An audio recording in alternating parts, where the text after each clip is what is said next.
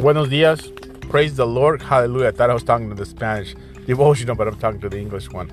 I've seen this in Spanish too. Some people like it both actually. They get it in English and Spanish. They want to practice their Spanish. God bless you. Have a wonderful day. It is uh, 741. We are praying for marriages. Amen. Your marriage. We're praying for your marriage, your friend's marriage, your uh, co-worker's marriage. That's what we're praying for marriages. Men and women that to be strong. You know, the only thing on earth that's compared to Jesus Uh, and, and everything is marriage. The marriage of the church to Jesus. Isn't that awesome? We're called to love our wives as Christ loves the church. Amen? Think about that. That's why marriage is so important. That's why the devil tries to distort marriage. You know, you can marry your cow, your, your dog, whatever. Well, that's that's not really true. You can't marry nobody. You know, only another opposite sex. But you do whatever you want.